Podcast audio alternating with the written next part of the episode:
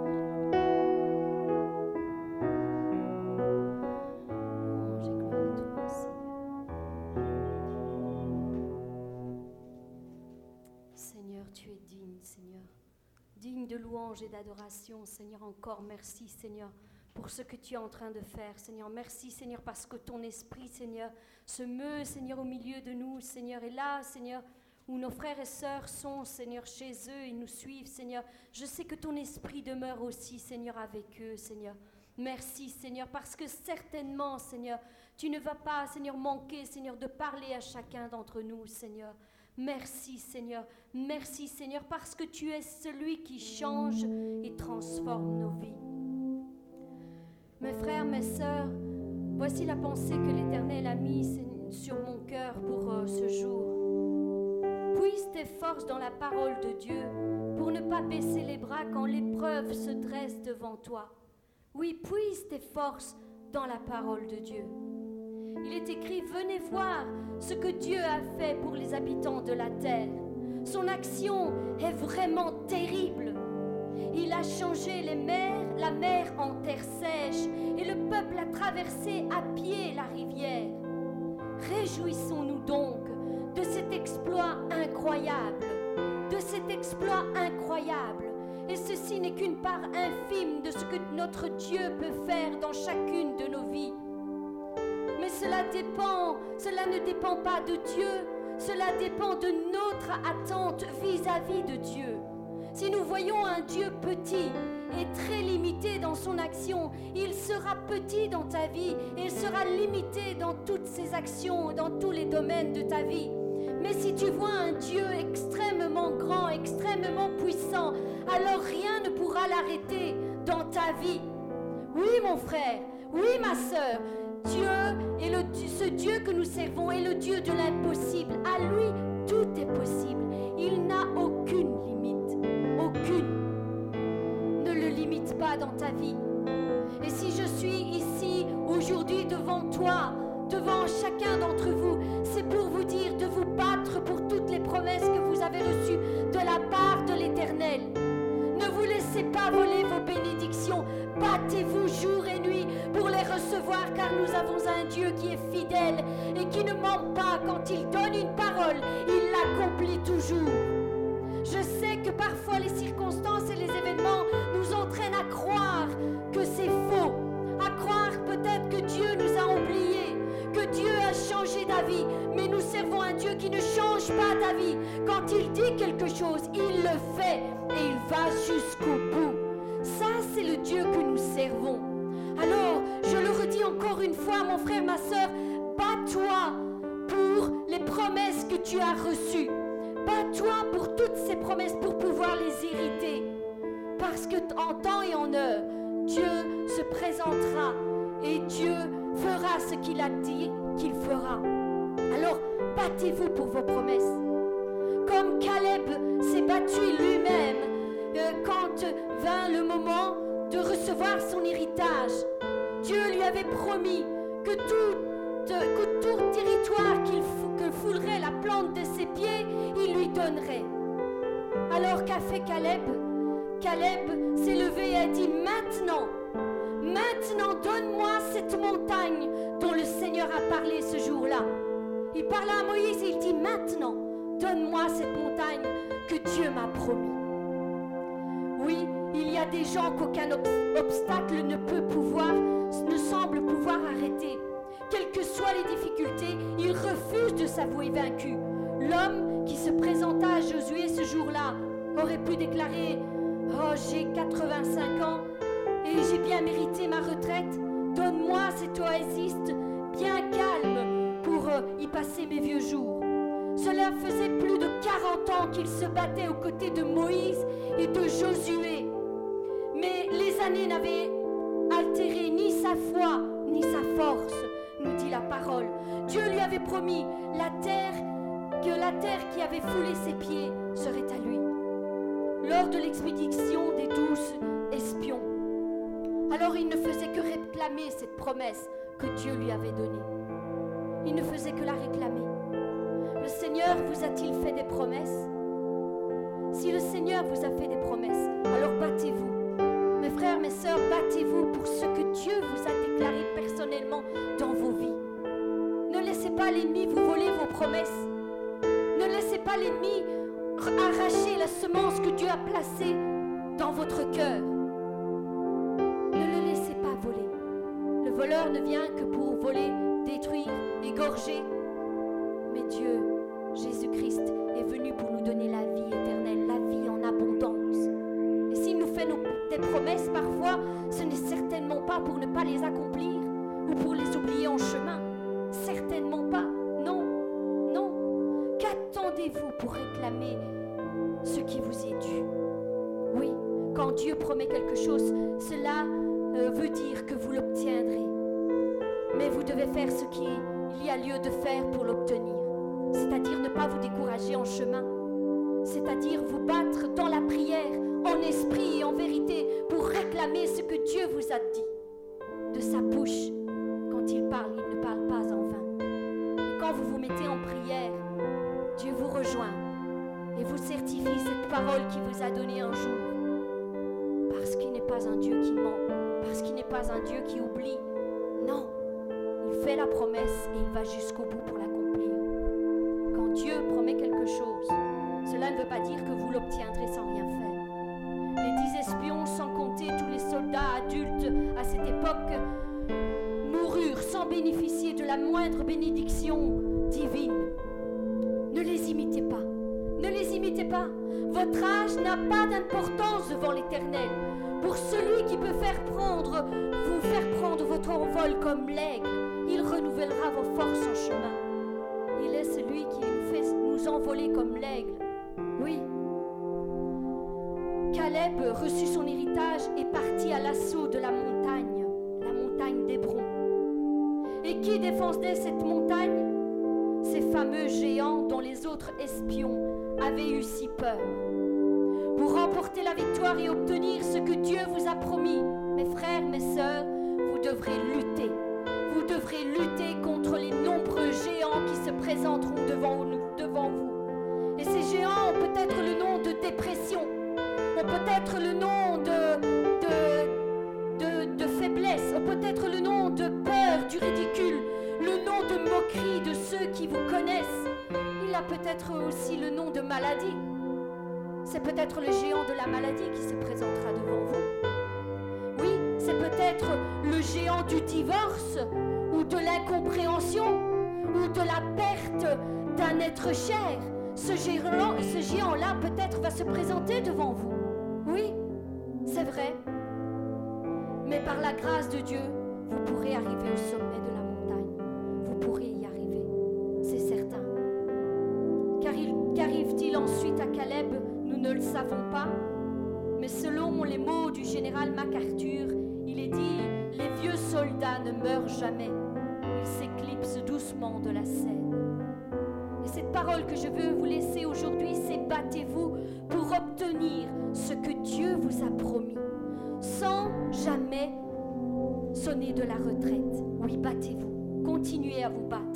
Mon frère, ma soeur, quand Dieu t'accompagne, aucun obstacle n'est trop grand pour lui.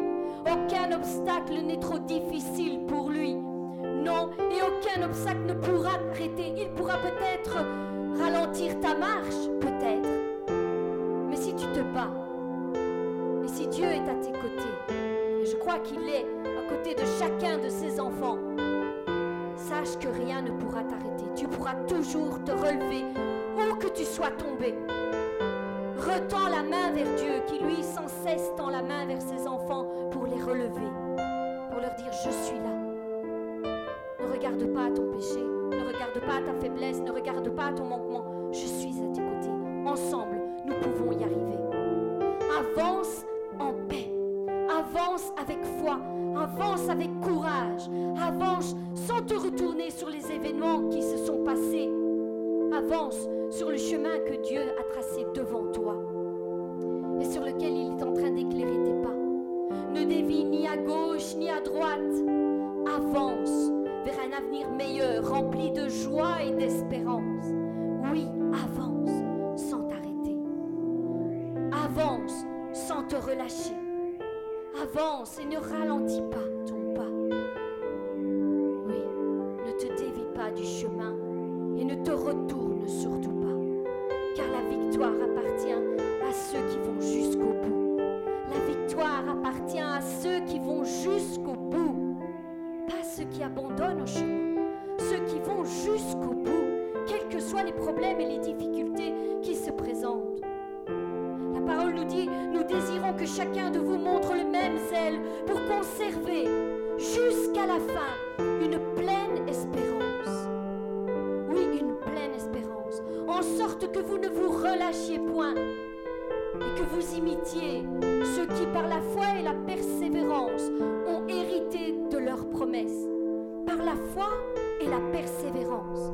La foi seule ne, suffit pas. Il faut la foi et la persévérance. Et alors nous hériterons de toutes les promesses que Dieu nous a données. C'est la parole qui nous le dit. La promesse est pour vous et pour vos enfants. La promesse est pour vous et pour vos enfants. Parce que Dieu bénit jusqu'à la millième génération. C'est ce qu'il nous dit. Jusqu'à la millième génération. Pour ceux qui le craignent. Oui. Et ceux qui se confient en lui et sont intègres dans leur voie. Alors gardons confiance en celui qui est au-dessus de tout. Au-dessus de nos problèmes et de nos difficultés. Au-dessus de nos faiblesses. Au-dessus de nos manquements. Au-dessus de toute maladie. Au-dessus de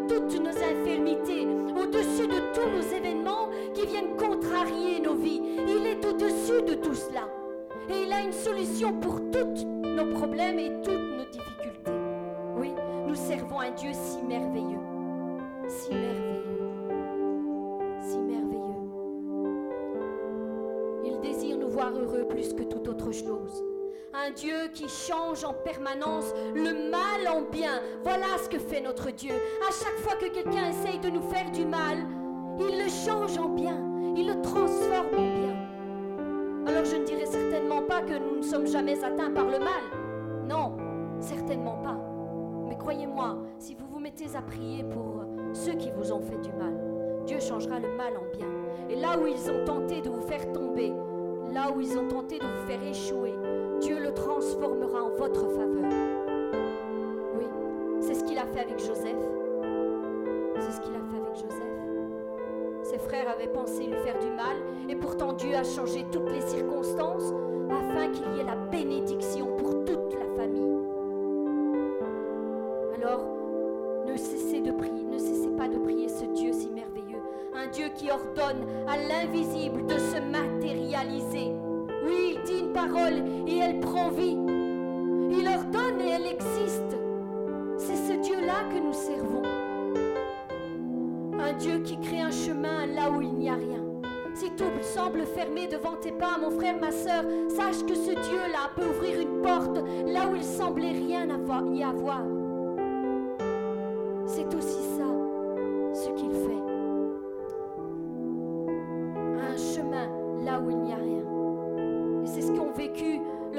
vécu le peuple d'Israël quand il s'est présenté devant la mer rouge. Ils pensaient que c'en était, fini parce que l'armée était derrière eux. Et la, la mer était devant eux. Et ils pensaient que c'était fini pour eux. Mais c'était sans compter un Dieu si merveilleux qui a ouvert un chemin au milieu de la mer. Il l'a ouvert en deux. Ils ont passé les pieds secs dans cette mer. Et leurs ennemis ont été engloutis après eux. N'a pas permis. Et mon frère, ma soeur, c'est vraiment ce que je prie pour chacun d'entre vous, c'est que Dieu ne permette pas à tous ces événements contraires de vous engloutir, mais qu'au contraire, il ouvre cette mer de difficultés, de problèmes devant vos yeux, qu'il ouvre en deux, que vous puissiez y passer sans être atteint. Oui, parce que de l'autre côté se trouve la bénédiction de l'autre côté se trouve la bénédiction. L'Éternel est un Dieu infiniment grand. Il est compatissant et lent à la colère. Il est riche en bonté. Oui, il ne conteste pas sans cesse. Il ne garde pas sa colère à toujours. Il ne traite pas, il ne nous traite pas selon nos péchés. Il ne nous punit pas selon nos iniquités. Mais autant les cieux sont élevés au-dessus de la terre et autant sa bonté est grande pour ceux qui le craignent. Autant l'Orient est éloigné de l'Occident et autant il éloigne de nous nos transgressions parce qu'il a compassion de nous. Comme un père a compassion de ses enfants, l'Éternel a compassion de ceux qui le craignent. Les bontés de l'Éternel durent à jamais sa miséricorde pour les enfants de leurs enfants, pour ceux qui gardent son alliance et se souviennent de ses commandements afin de les accomplir. L'Éternel a établi son trône dans les cieux et son règne domine sur toutes choses. Bénissons donc l'Éternel. Oui, nous qui sommes son armée, nous qui sommes ses enfants, bénissons l'Éternel. Et disons-le comme, comme David l'a dit lui-même, mon âme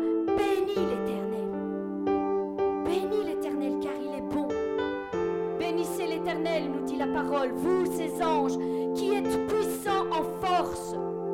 Vous êtes puissants parce que c'est l'onction de Dieu qui est sur vous.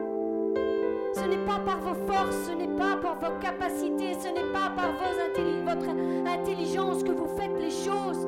Quand vous vous mettez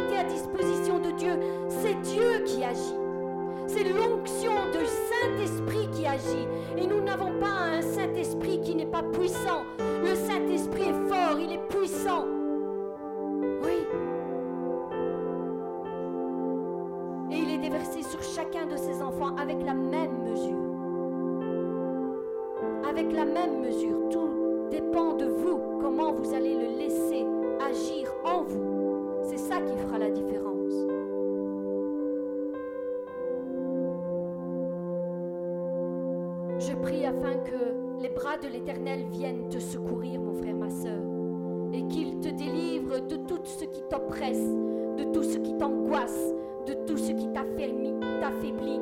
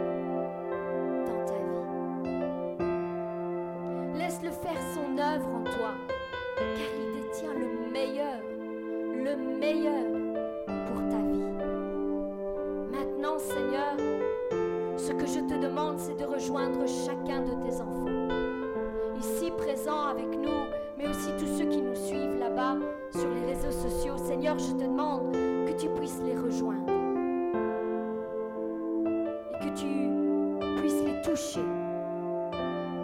À chaque enfant qui est à l'écoute de ta parole, Seigneur, je te demande de, leur venir en aide. Crée un chemin dans le désert. Ouvre les portes de la délivrance. Guéris leurs blessures. Pose la main sur eux et déverse ton onction afin de faire couler l'huile du Saint-Esprit et d'accomplir des miracles en eux. Oui, accomplis des miracles en eux. Père, agis maintenant au nom puissant de Jésus-Christ, je te le demande. Change leur peur en force afin qu'ils réalisent qu'avec toi, rien n'est impossible. Rien n'est paix et la grâce du Seigneur soient sur chacun d'entre vous et qu'il puisse continuer à vous bénir au travers de tout ce qui sera fait et dit encore aujourd'hui. Que vraiment Dieu puisse vous rejoindre. Seigneur Jésus, je te rends grâce et je te, je te dis merci. Ordonne à la bénédiction d'être avec chacun d'entre eux, Seigneur. Ordonne à la bénédiction d'être avec eux, Seigneur. Oui. Et chasse les, leurs ennemis de leur route. Fais-les prospérer dans tous les domaines de leur vie. Montre-leur que tu es ce Dieu à qui rien n'est impossible. Père, ici, il y a des personnes qui t'ont prié et qui n'ont peut-être pas encore reçu la réponse à ce que tu il t'avait demandé. Mais je sais que tu es un Père qui répond, qui ne laisse pas ses enfants dans les doutes, dans la confusion, dans les problèmes. Tu seras là, Seigneur. Et je te dis déjà merci, Père, pour tout ce que tu vas faire. Au nom puissant de Jésus-Christ, soyez bénis. Amen.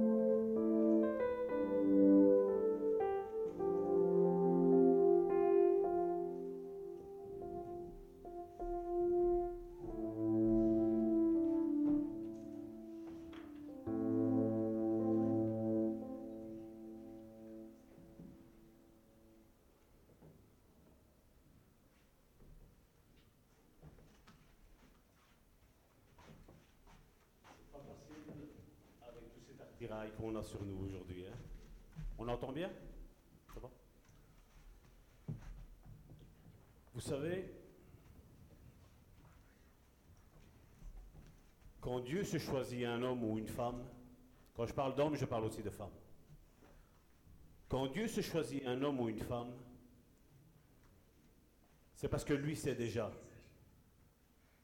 C'est Cyril qui se. Dieu sait ce qui va arriver. Bien souvent, quand, Dieu appelle un homme et une femme, il y a comme un cachet spirituel qui est là, dans la vie de la personne. Et l'ennemi n'aime pas. L'ennemi est fâché. Et bien entendu, il y a ces agents qui sont ici, partout. Ça nous entoure. Quand il y a un plan de Dieu sur ta vie, mon frère, ma soeur, il y a une chose qui est certaine que Jésus nous a dit. Ce qu'ils m'ont fait, ils vous le feront. Mais il a dit, prenez courage, j'ai gagné. Il a dit, prenez courage, j'ai gagné. Et il est vrai que quand les luttes arrivent, on se dit, mais Seigneur, pourquoi? Je suis certain que c'est toi qui m'as dit ça. Je suis certain que c'est toi qui m'as appelé. Et pourquoi ça? Et nous essayons de comprendre. Mais il y a une loi spirituelle dans la Bible. C'est que Dieu nous a demandé de ne pas comprendre. Dieu nous a juste demandé de croire. Croire. Si vous regardez la nation israélite, ça a été prophétisé qu'en un seul jour, un seul jour, la nation d'Israël qui n'existait pas allait exister. Et les historiens de l'époque savaient que ce qui était mis là, c'était un mensonge. Eux disaient, c'est impossible qu'un pays, en un jour, naît. Mais la Bible est la vérité. Et c'est ce qui est arrivé avec Jérusalem. Le monde a été confondu par Dieu. Parce que quand Dieu dit une chose, la chose arrivera. Je ne sais pas si vous avez déjà imaginé quand Jésus est venu sur cette terre, et il a choisi ses douze disciples, qui allaient devenir douze apôtres, qui aurait misé sur eux? Moi, je vais vous dire sincèrement, jamais, jamais j'aurais misé sur eux. Mais Jésus avait une vie de prière avec le Père. Et en ayant cette vie de prière, Dieu lui a dit celui-là, celui-là, celui-là. Jésus n'a pas bronché. Jésus a dit, Père, tu m'as dit celui-là, je le prends. Et il est vrai que durant les trois ans et demi de ministère de Jésus, vous et moi, on pourrait prendre les caractères de Pierre. L'orgueilleux, celui qui voulait tout le temps se mettre en avant, celui qui prétendait je ne sais pas quoi. Mais regardez après Pierre. Lisez ses épîtres. Il en a écrit deux. Mais quelle puissance Quelle humilité qu'il y a eu Il y a une chose qui est certaine. Le Dieu que nous connaissons, comme Karine l'a dit, change le bien en mal et le mal en bien. Il y a des personnes qui vont te sembler qui sont merveilleuses. Et après, quand tu vois le fond, tu dis, oh. Et au contraire, il y a des personnes que tu n'aurais pas misé sur eux. Et après, tu les vois changer, tu les vois transformer. Ça, c'est l'œuvre de Dieu, ça. Ça, c'est l'œuvre de Dieu, ça. Parce que quand Dieu se choisit un homme, quand Dieu se choisit une femme, lui sait pourquoi il le choisit. Et vous savez, nous allons parler un petit peu de ce, de ce cœur de Dieu. Mais pas de, ce cœur de Dieu comme un Dieu parmi tant d'autres. Aujourd'hui, nous voyons certains dans une vache voient un Dieu, voient une idolâtrie. Certains le voient dans une statue. Certains le voient dans des pasteurs même. Font de pasteurs, des hommes de Dieu, des idolâtries. C'est pas vrai? Mais moi, je voudrais vous parler de celui, le seul et l'unique, qui mérite d'être adoré, qui mérite d'être exalté. C'est ce Père. Quand on parle de Père, bien souvent, on va dire dans le monde qu'on est en train de vivre maintenant, 95%, voire donc 95% pour ceux qui sont français, qui nous écoutent sur Internet, ont la vision d'un père qui qui n'est pas bien, d'un père qui a été absent, d'un père qui a été violent, d'un père qui a été un violeur, d'un père qui a été manipulateur, d'un père qui était jaloux, d'un père qui était oppressant. Mais moi, je ne veux pas vous présenter ce père-là. Je veux vous présenter de celui qui peut changer nos vies. Il a changé la mienne et il peut changer la tienne. Ça, j'en suis sûr et certain. Et vous savez, la vie chrétienne est une vie de développement. La vie chrétienne est une vie où on avance toujours de l'avant où il est vrai que nos courses peuvent être des fois freinées par l'un ou par l'autre. Mais vous savez, Dieu connaît ces moments-là. Et même si nous nous pensons être freinés, pour Dieu, sait bien que ce n'est pas un frein. C'était une, une épreuve qui devait arriver pour toi comprendre qui est qui. Parce qu'il est vrai qu'aujourd'hui, la Bible nous en parle, il y a des faux apôtres. Et s'il y a des faux apôtres, c'est parce qu'il y a eu des vrais, il y a des vrais. Tu ne peux pas avoir la copie de quelque chose si ce quelque chose, le vrai, l'original, n'existe pas. On ne peut pas faire une fausse carte d'identité de Salvatore s'il n'y a pas la, vision, l'original de ce qu'est ma carte d'identité à moi.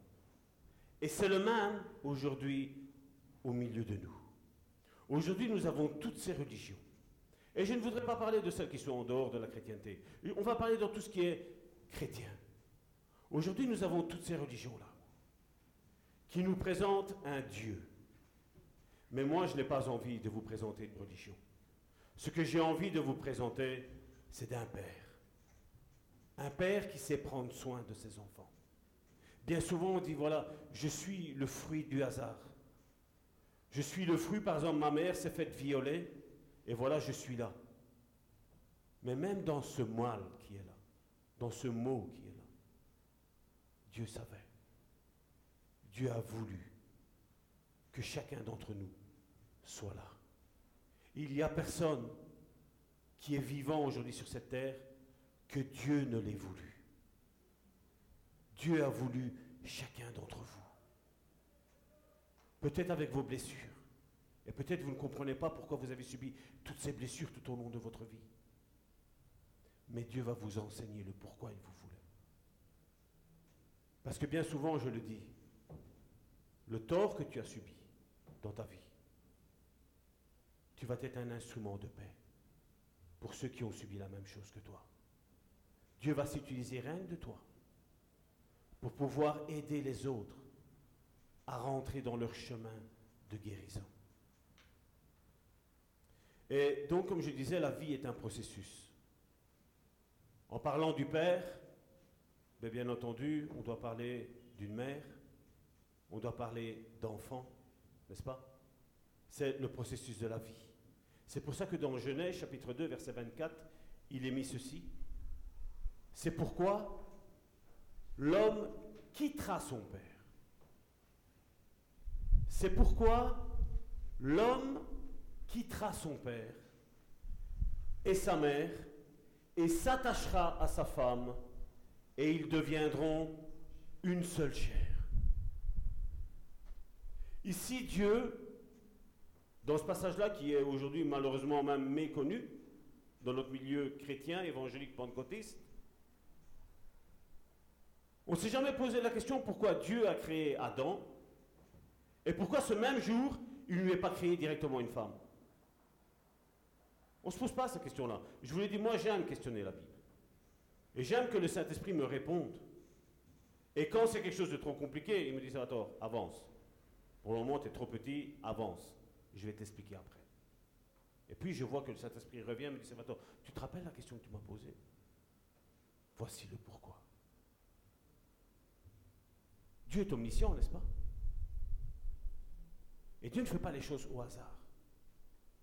Quand Dieu a créé Adam, Dieu le Père voulait une communion avec son Fils.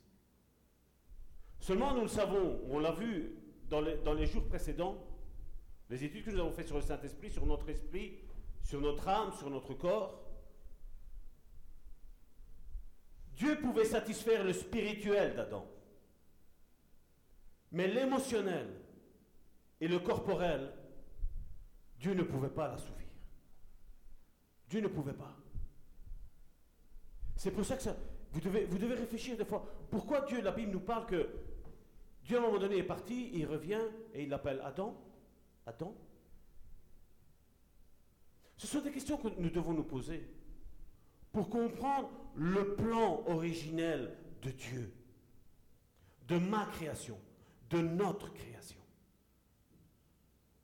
C'est des questions qu'il faut se poser. Récemment, j'ai parlé avec un non-chrétien, entre guillemets. Vous savez que pour moi, être chrétien, ce n'est pas le fait d'aller à l'église. Pour moi, il y a des personnes qui sont dehors, qui sont dans le lieu de travail. Ils sont encore plus chrétiens que des chrétiens qui vont soi-disant à l'église. Ça, c'est ce que je le crois sincèrement, du fond de mon cœur. Et lui me disait, mais c'est impossible que je suis en train de raisonner, c'est impossible que je suis ici sur cette terre juste pour me lever, aller travailler, retourner m'occuper de ma famille, manger, aller me recoucher, retravailler. C'est impossible. Je dis non, t'as raison. On n'est pas créé pour ça. On est créé pour être ensemble. On est créé pour s'aider les uns les autres. On est créé pour s'aimer les uns les autres. Mais dit, mais mais les gens, les gens aujourd'hui sont méchants. Mais je dis, oui, c'est normal. Quand on leur parle de Dieu, qu'est-ce qu'ils pensent? Religion directement. Je dis, moi, je dis, Tu sais bien moi comment je suis. Je moi, je te parle pas de religion. Moi, je te parle d'un cœur à cœur avec Dieu. Moi, je te parle vraiment de ce cœur à cœur où tu as un Père qui est là, qui t'écoute, qui est attentionné à tes besoins, qui sait ce que, avant même que tu demandes, la Bible nous dit, il sait déjà ce qu'on a besoin. Mais vous êtes jamais posé la question pourquoi Dieu veut que nous lui disions? Parce que Dieu veut un dialogue. Dieu ne veut pas un monologue. Et bien souvent, les prières des chrétiens, ce sont des monologues. C'est Seigneur, donne-moi, donne-moi, donne-moi. Seigneur, fais-moi, fais-moi, fais-moi. Comme le téléphone. Vous imaginez si je vous téléphone et je dis, mon frère, j'ai besoin de ça, ça, ça, ça, ça. Ciao. Tu vas me dire, mais tu tracasses ma santé? Tu tracasses si, si je vais bien, si je, si, je sais t'aider Dieu, c'est ce qu'il veut, c'est ce dialogue. La religion va, te, va t'enseigner qu'il faut demander, demander, demander. La religion va t'enseigner qu'il va falloir rentrer dans l'église, t'asseoir, écouter et repartir. Mais Dieu ne nous, nous a pas demandé à faire ça. Nous allons voir certainement la semaine prochaine. Dieu a préparé des œuvres. Nous ne sommes pas sauvés par nos œuvres, il est vrai. Mais Dieu nous dit qu'il a préparé déjà des œuvres d'avance, afin que toi et moi, nous les accomplissions. Et moi, je ne peux pas faire tes œuvres, et toi, tu ne peux pas faire mes œuvres.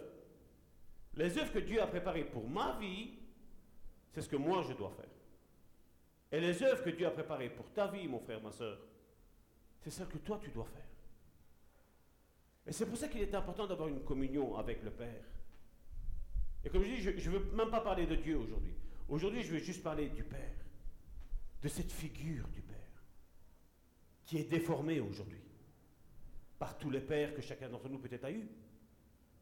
Un père qui a été absent, un père qui a abandonné, un père qui a été violent, un père qui a été je ne sais pas quoi, non attentionné à ses enfants. Quand je parle du père, je parle aussi de la mère. Je mets, les deux dans le même cas. Parce que Dieu veut que vous et moi, nous devenions des adultes. Le but que Dieu nous a créé, c'est que nous devenions des adultes. Quand il dit que l'homme doit quitter son père et sa mère pour s'attacher à sa femme, c'est pour dans le but de quoi? D'avoir des enfants. Avoir une vie de famille tout d'abord, puis avoir des enfants. Si Dieu le donne, gloire à Dieu. Si Dieu n'en donne pas, mais gloire à Dieu, c'est que Dieu, Dieu n'en veut pas. Nous ne savons pas le pourquoi. Pour nous, une femme qui est stérile n'est pas une malédiction. Nous, nous savons que c'est Dieu qui décide. C'est Dieu qui veut et c'est Dieu qui donne. Amen.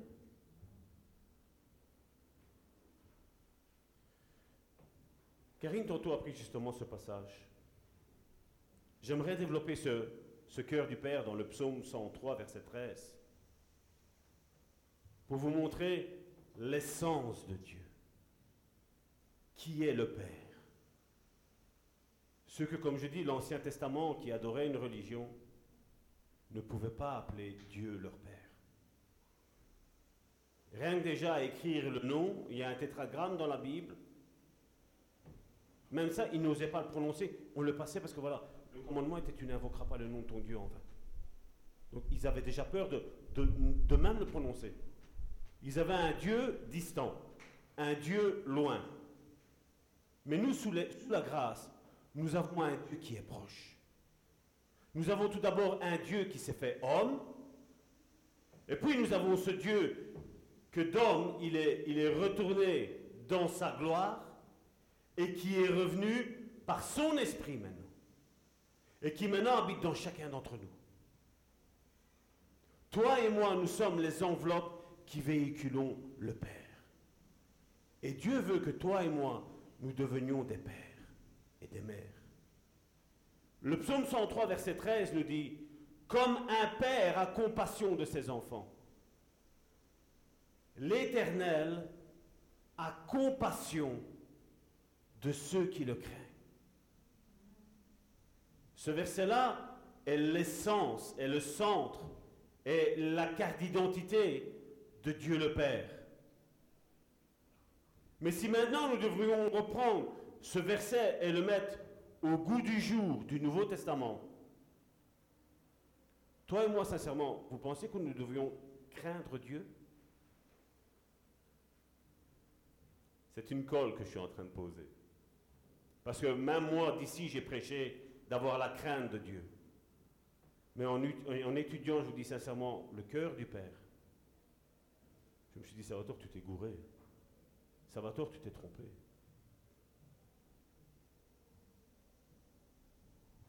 Ça n'en étonne plus d'un, n'est-ce pas?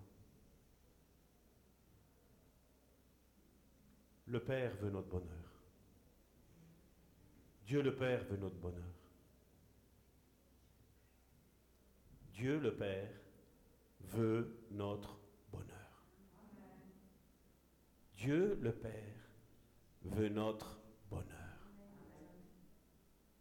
Il veut notre bonheur. Et nous n'avons plus à le craindre comme l'Ancien Testament. Là maintenant, nous devons le voir vraiment comme un bon Père. Jésus l'a dit. Vous qui êtes des mauvais pères, vous savez donner de bonnes choses à vos enfants. À combien Père céleste sait vous donner de meilleures choses. Dieu, en la personne de Jésus, Dieu ne nous a pas présenté un Dieu. Jésus nous a présenté un Père. Parce qu'il savait où on allait aller. Nous avons vu ici récemment, dans la région d'Herculine, une mère qui a tué ses deux enfants. J'essaie de me mettre à la place de cette femme-là. Et je ne suis pas là pour la juger. Mais je dis, comment a-t-elle pu L'enfant qui, comme je dis, c'est une mère qui a fait ça. L'enfant qui t'a fait tellement de mal quand il est sorti. Et qui après, quand tu l'as vu, tu l'as serré, tu l'as aimé. Tu as aimé cet enfant-là. Tu as eu des bons moments avec cet enfant-là. Et comme je dis, vous voyez, quand on met Dieu de côté, l'impensable arrive. Si je demanderais à toutes les mères qu'il y a ici, et à tous les pères ici, oserais-tu tuer ton enfant? Je sais que tous me répondront non. Non. Je crois, non, n'est-ce pas? T'oserais, Joséphine? Je pense pas. Hein Gare à celui qui touche à ton enfant, n'est-ce pas? Hein? Gare à celui qui touche à ton enfant. Et donc Dieu est un, un Dieu un, la Bible nous parle. Et Dieu aussi trois. Donc dans cette Trinité. Et chacun dans cette Trinité a son rôle à jouer. Et l'intention du Père, ou le but du Père, on la trouve dans Éphésiens chapitre 1, verset 4. Donc ça, c'est le but ou le ministère de Dieu. Éphésiens chapitre 1, verset 4. En lui, Dieu nous a élus avant la fondation du monde. Vous vous rappelez dans Genèse chapitre 1, verset 1 La terre était vide, informe. Et il dit que le chaos y régnait. Les ténèbres régnaient sur la terre. Eh bien, avant même ce chaos, Dieu avait déjà un ordre pour ta vie. Dieu avait déjà un plan pour ta vie. Dieu avait déjà, était déjà l'architecte de ta vie, l'architecte de ta maison. Il savait tout ce que tu allais subir. Il savait toutes tes défaites. Mais il sait aussi toutes les victoires que tu vas remporter maintenant. Les défaites y étaient inscrites.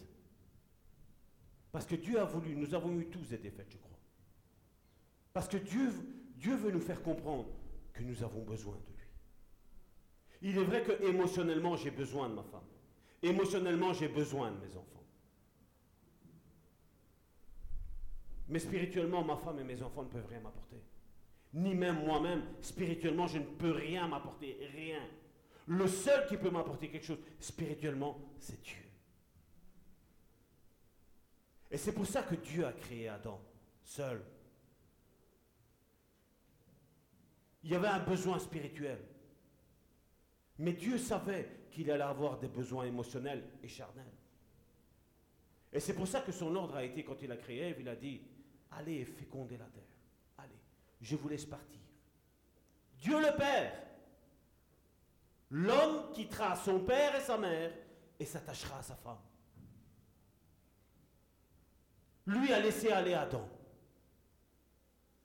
Dieu savait ce qui allait se passer. Dieu n'a pas créé, entre guillemets, le mal. Dieu ne l'a pas créé. Mais c'est l'absence de Dieu dans le cœur de l'homme, dans le cœur de la femme, qui crée le mal. Mais Dieu ne veut pas. Dieu ne veut pas. Regardez les dix commandements. Bien souvent, quand on parle de péché, et tu demandes à un chrétien aujourd'hui, c'est quoi le péché? On dit, il ne faut pas voler, il ne faut pas mentir, il faut pas ci, il faut pas là. C'est vrai. Les dix commandements sont là, ils sont dit. Mais j'ai mais tu as compris c'est quoi la racine du péché? Quand tu mens, tu te fais du bien, tu fais du bien à qui? Toi-même. Si tu es en train de mentir, c'est que tu es en train de te mettre ton orgueil en exergue. Tu es en train de t'élever. Quand tu voles, c'est pour faire quoi? C'est pour enrichir celui que tu as volé? Non, c'est pour t'enrichir toi. Et aujourd'hui, les chrétiens sont ah, ah ouais, ouais, ouais, ouais, ouais. Non, pas ouais, ouais. Je dis alors après, on va dire il y a quelqu'un qui rentre dans l'église, on va dire ah, maintenant, tu vois, regarde, tu peux pas fumer, tu peux pas faire ci, tu peux pas faire là, tu peux. Et on a toute une série de règles, n'est-ce pas? C'est pas vrai? Je me trompe? Oui, ce sont des choses que nous ne devons pas faire, voler, mentir, tout ça. C'est des. Mais c'est une conviction dans le cœur, ça. C'est Dieu, c'est le Saint-Esprit qui vous convaincra de péché, de justice et de jugement. Le Saint-Esprit. Est-ce que quelqu'un s'appelle le Saint-Esprit ici, sincèrement? Personne. Le Saint-Esprit, on l'a vu qui il est. On l'a vu l'amour qu'il a aussi. On l'a vu comment il parle, comment il guide, comment il transforme. Quand j'avais toute la violence qui était en moi, c'est pas une violence que j'avais envie d'avoir une violence comme ça, moi. C'était une violence qui me prenait là.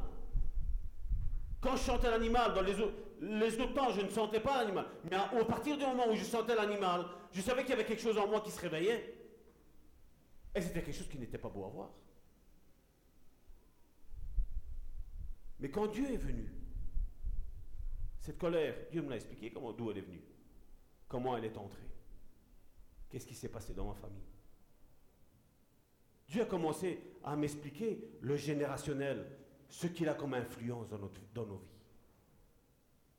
Et aujourd'hui, ça, on le refuse. Mais dans la vie de tous les jours, aujourd'hui, si ton père et ta mère contractent des dettes, quand ils meurent, qu'est-ce qui se passe?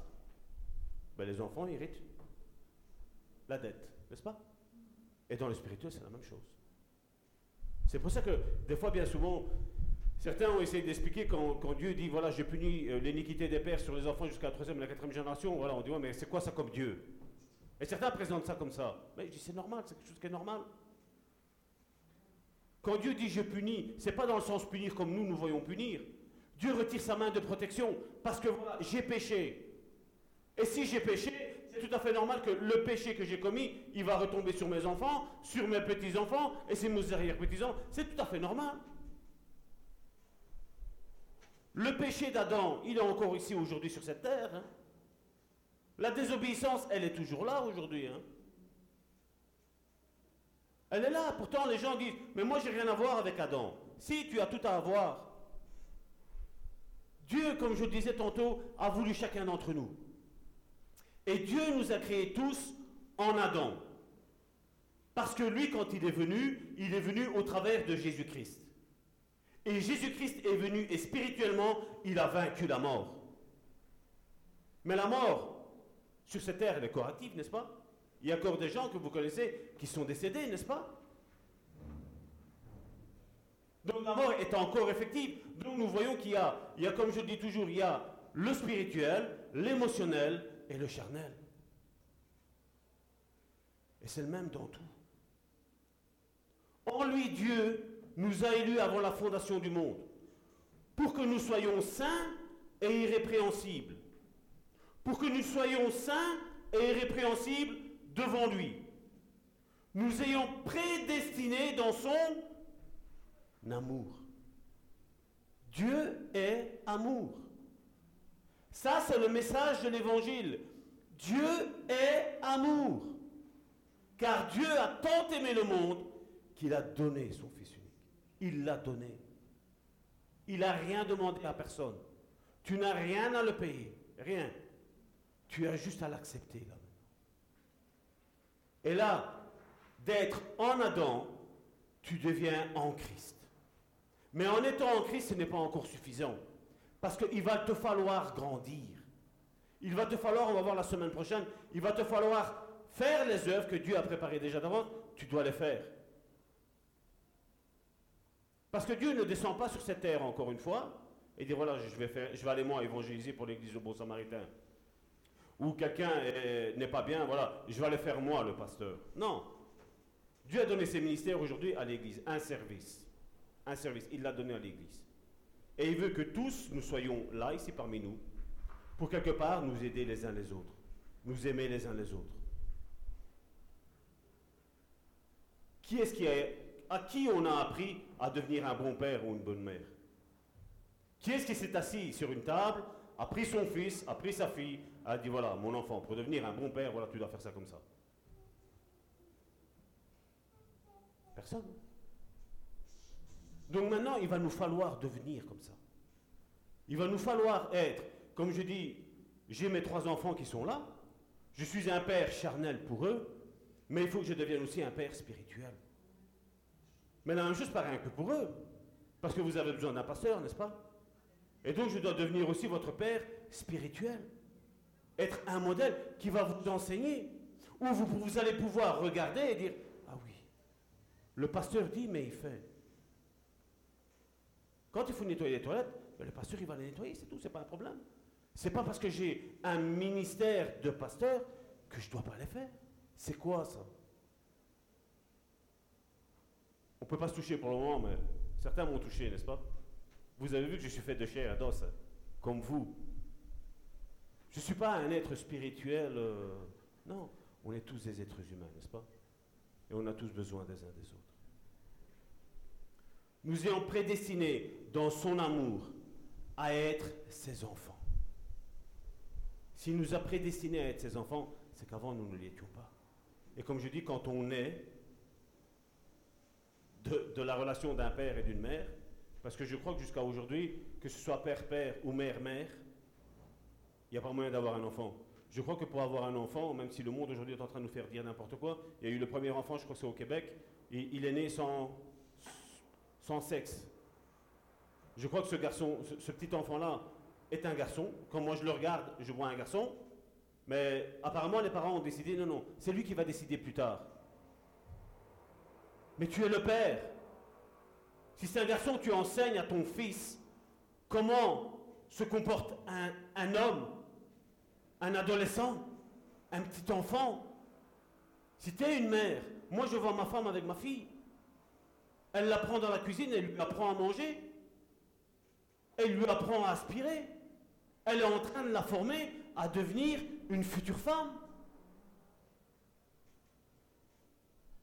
C'est pas les PlayStation, c'est pas les, Switch et, tout ce que vous voulez comme jeu. C'est pas ça qui va enseigner vos enfants. Dieu nous a créés pour que nous enseignions. C'est ce que Dieu a dit au peuple d'Israël. Écris et enseigne à tes enfants et qu'on se le répète, qu'on sache que c'est la Pâque. Dieu a voulu que nous ayons une relation avec nos enfants. Parce que lui veut une relation avec ses enfants. Et il nous demande à nous d'avoir une relation avec nos enfants. Une relation père-mère. Aujourd'hui, il faut préciser. Une relation entre père et ses enfants et une mère avec ses enfants. Il faut préciser ça aujourd'hui, malheureusement, aujourd'hui.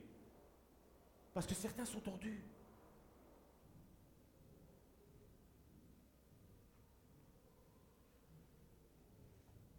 Au travers de ce passage que nous avons lu, Dieu a voulu, au a voulu au travers de son Fils unique avoir d'autres fils et d'autres filles.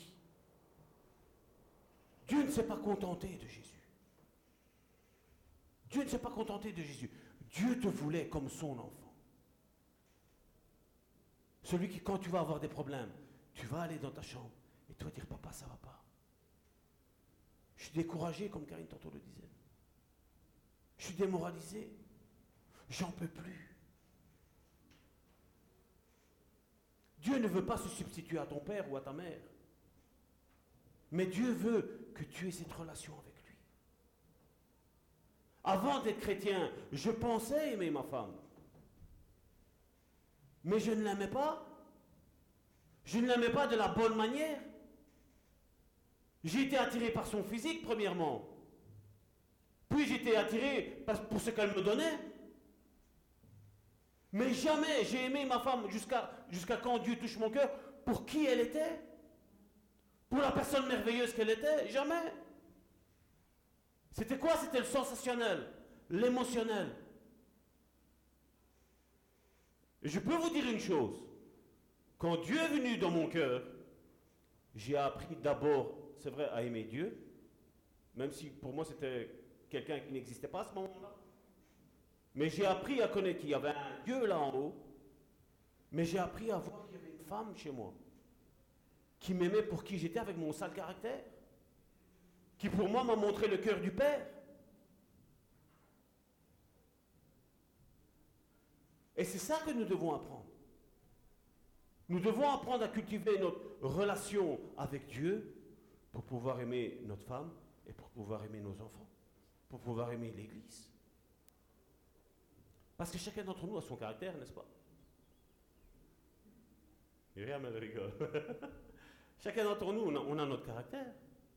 Et des fois, c'est vrai, on a un seul caractère, il faut le dire, non? Je parle pour moi, hein. Vous, je sais bien, vous êtes arrivés, non? Je parle pour moi. Je dis, des fois, on a un seul caractère. Des fois, quand tu as une journée qui se met tout de travers, tu en as marre, non? Ça vous est déjà arrivé d'en avoir marre? Hein? Ça arrive. Hein, hein? Ça arrive d'en avoir marre. Et c'est là où, comme je dis, après, il faut évacuer la pression. Et après, tu t'approches dans la prière, tu vois, tout le monde dans ta chambre tout seul, et tu dis, bon, comment je vais le dire à papa maintenant que je suis fâché? Hein? Comment je vais le dire à papa? Et on a peur. Et alors, des fois, certains, ils prennent, ils redescendent. C'est pas ça qu'il faut faire. Vous avez déjà appris à juste monter dans votre chambre? Moi, généralement, c'est ce que je fais. Je monte dans ma chambre, je genou sur mon lit. Moi, vous voyez hein, la position. Je genou là, et je dis, papa, tu sais, j'ai besoin de toi.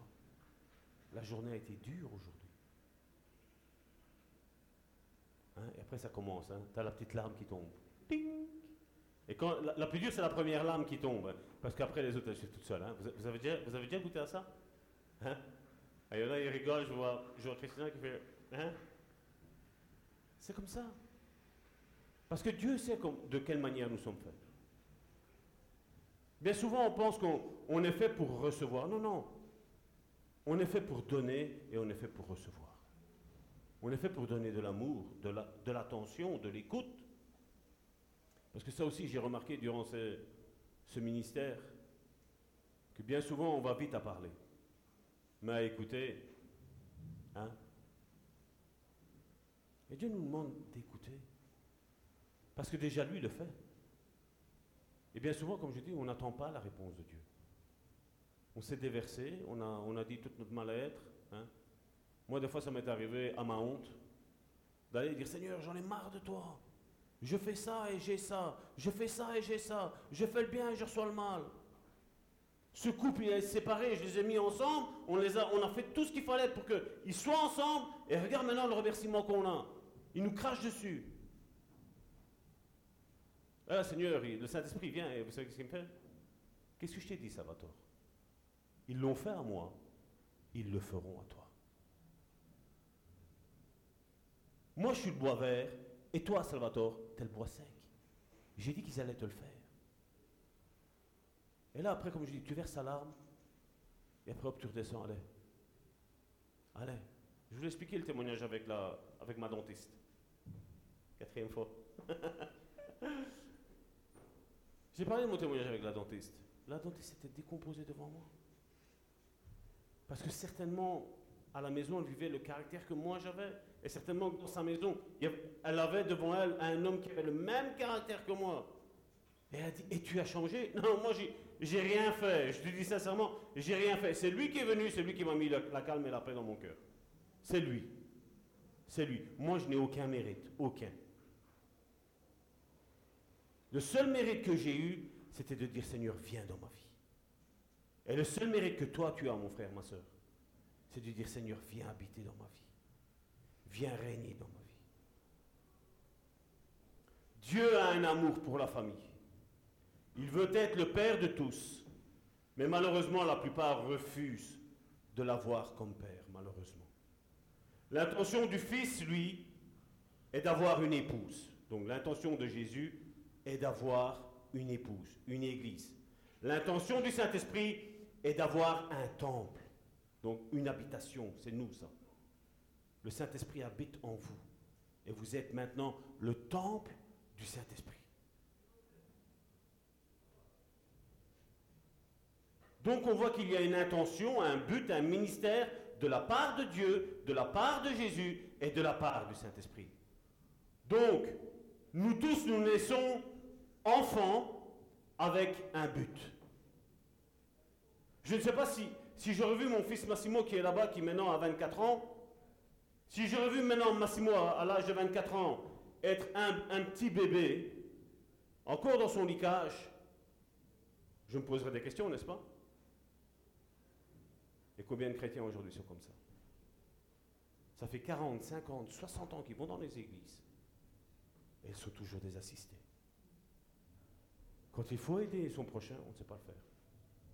La seule chose qu'on sait faire, c'est de dire Hé ma soeur, t'es mal habillée. Hé ma soeur, il faut mettre ton voile. Hé ma soeur, mon frère, il faut arrêter de fumer. Faut arrêter de faire ci.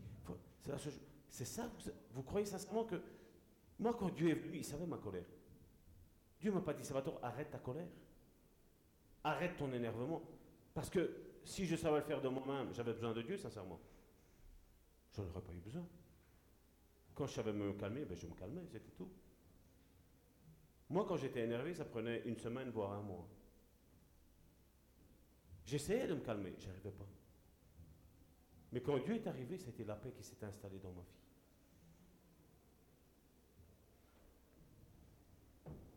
Et donc le rôle des parents est de former ses enfants à devenir des futurs parents. Parce que le temps passe vite. Hein. Je ne sais pas vous, mais moi quand je vois mes enfants, je me dis waouh, ça a vite passé. 24 hein. ans, j'ai rien vu. Hein. Christina est là parmi nous. Je me rappelle encore comme si c'était hier que elle était à peine née et on lui donnait à. C'était même pas le biberon, c'était à la cuillère qu'elle prenait le lait. Je me rappelle comme si c'était hier, mais les années ont passé. Les années passent vite. Et donc il y a un principe qui est identique. Qu'on soit dans le monde spirituel ou charnel, c'est celui de grandir et de progresser. Et ce chemin de grandir et de progresser, ben, il y aura des erreurs. C'est pour ça que quand vous prenez la Bible, à partir de Genèse, chaque fois que Dieu a appelé à un homme, la première chose qu'il lui a dit, vous savez c'est quoi? Ne crains pas. Il n'y a que les orgueilleux qui disent, non, moi, pasteur, je sais le faire. Apôtre, je sais le faire. Prophète, ouais, à l'aise. Tu donnes des paroles. Évangéliste, moi, je te remplis une église comme je ne sais pas quoi. Pasteur, prendre soin des gens, ben, c'est facile. Généralement, prendre soin des gens, non. On voit plus la prédication. À l'aise. Docteur, ben, c'est facile. Je prends le livre de David Wilkerson et après je fais le perroquet. C'est pas ça être docteur. C'est pas ça. Et l'apôtre Jean a parlé de progression dans son épître. Et là, on le voit. Et on le verra surtout dans la semaine prochaine, on va, on va rentrer en profondeur de ce texte dans 1 Jean chapitre 2, donc la première épître de Jean, à partir du chapitre 2, du verset 12 à 13. Il dit, je vous écris, petit enfant, parce que vos péchés vous sont pardonnés à cause de son nom.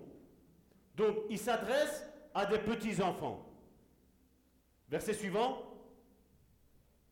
Je vous écris, Père, et malheureusement dans la plupart des églises aujourd'hui, c'est ce qui manque. Il y a des prédicateurs, il y a des anciens, il y a des, diacres, il y a des gens à ministère, des pasteurs, tout ce qui s'ensuit. Il y a, mais regardez, je vous écris, Père, parce que vous avez connu celui qui est dès le commencement. Et je voudrais préciser ceci. Celui qui est dès le commencement. Ça a été rajouté que les pères connaissent non seulement le plan de Dieu pour leur vie, mais ils savent aussi le plan de Dieu pour les enfants de Dieu. Parce qu'ils savent. Et généralement, j'ai la preuve devant moi. Certains me disent, mais Sator, moi on m'a déjà dit des choses. Qu'est-ce que c'est? Voilà, ton ministère c'est ça. Ah, tu le savais. Ben oui, c'est normal que je dois le savoir. Vous avez déjà vu un père qui ne sait pas qu'il a une facture d'électricité, qu'il a une facture de, loyer, qu'il a une facture de gaz? Le Père sait les choses qui vont arriver. Il y a des imprévus. Et généralement, le père, la mère mettent de l'argent de côté pour quand ces imprévus arrivent, on n'est pas pris au dépourvu, n'est-ce pas? Le père, la mère savent ce qui va se passer. On est prêt à anticiper. Je vous écris, Père, parce que vous avez connu celui qui est dès le commencement. Et là, il recommence, il dit, je vous écris, jeunes gens, parce que vous avez vaincu le malin. Et puis il revient et dit, je vous ai écrit, petits enfants, parce que vous avez connu le Père. Et là, on pourrait dire que, ben voilà, les petits-enfants connaissent le Père, tout comme les pères connaissent le Père. Mais comme je dis, les petits-enfants connaissent le Père au travers de la vie que toi tu as vis-à-vis de Dieu. Nos enfants, on leur a dit la vision que Dieu avait pour cette Église. Depuis le premier jour où nous l'avons créé, nous avons pris nos enfants, nous avons fait une réunion à la maison. Et nous voilà, Dieu va faire ça. Ils le savent. Comme Noé a fait quand il devait construire l'arche. La Bible nous dit, tous passaient et tous disaient, mais Noé, il n'y a pas de port ici. Hein. On est au-dessus de la montagne. Hein. Mais Noé savait ce que le Père lui avait dit. Noé avait une communion avec Dieu. Et Noé savait le plan. Comme bien souvent, on rentre dans une église et généralement, pour attirer des personnes, non, Dieu a un grand ministère. Il y a des personnes qui sont en train d'attendre. Ça fait 30-40 ans qu'ils sont assis dans les églises et ils attendent. Tu joues d'un instrument, vas-y, vas-y, va vite jouer, va vite jouer, va vite jouer. Comme ça, une fois qu'ils ont le ministère, ils ne partent plus, ils restent là. Et vous connaissez comment je suis. Moi, ça, j'appelle de la manipulation. Comme je dis, si tu viens à l'église, c'est que tu as un besoin, premièrement. Tu as un besoin de recevoir ta guérison, être restauré de l'intérieur. Qui n'a jamais été blessé par une église? Moi, je lève les deux mains, les deux pieds. Et quand j'ai dit Seigneur, mais pourquoi? Vous savez, quand je vous ai dit, je me suis énervé avec Dieu, j'ai dit, mais Seigneur, pourquoi? Je me dit, Salvatore, calme-toi. Ça t'a fait mal? Oui. Ne reproduis pas ce que tu as subi. Regarde. Note. Et j'ai noté. Et j'ai noté. Et j'ai étudié. Et j'ai scruté la Bible. Parce que chacun d'entre nous a besoin de voir au travers de chacun d'entre nous l'amour du Père, qui est Dieu. J'en ai vu combien que lors d'un deuil, ils ont été détruits par une simple parole que les personnes lui auront dit. Ton père, ta mère, ton frère, ta soeur, il, a accepté le Seigneur Jésus. Les, chrétiens évangéliques, qu'on a il avait accepté le Seigneur Jésus. Oui. Ah ben ça va, ben alors bon, il se repose. Et quand tu disais non, je ne sais pas s'il est sauvé. Qu'est-ce que tu en sais? T'es Dieu? Moi, je ne suis pas Dieu. Comme je dis, les personnes sont en train de subir un traumatisme là, une séparation d'un être qu'ils aimaient qui est parti, et on va encore les détruire ainsi. Dans une certaine religion chrétienne, tu n'as même pas le droit de pleurer. Non, tu dois être dans la joie. Mais qui joie? Qui joie? C'est normal que le détachement de la chair fait mal à quiconque. À quiconque.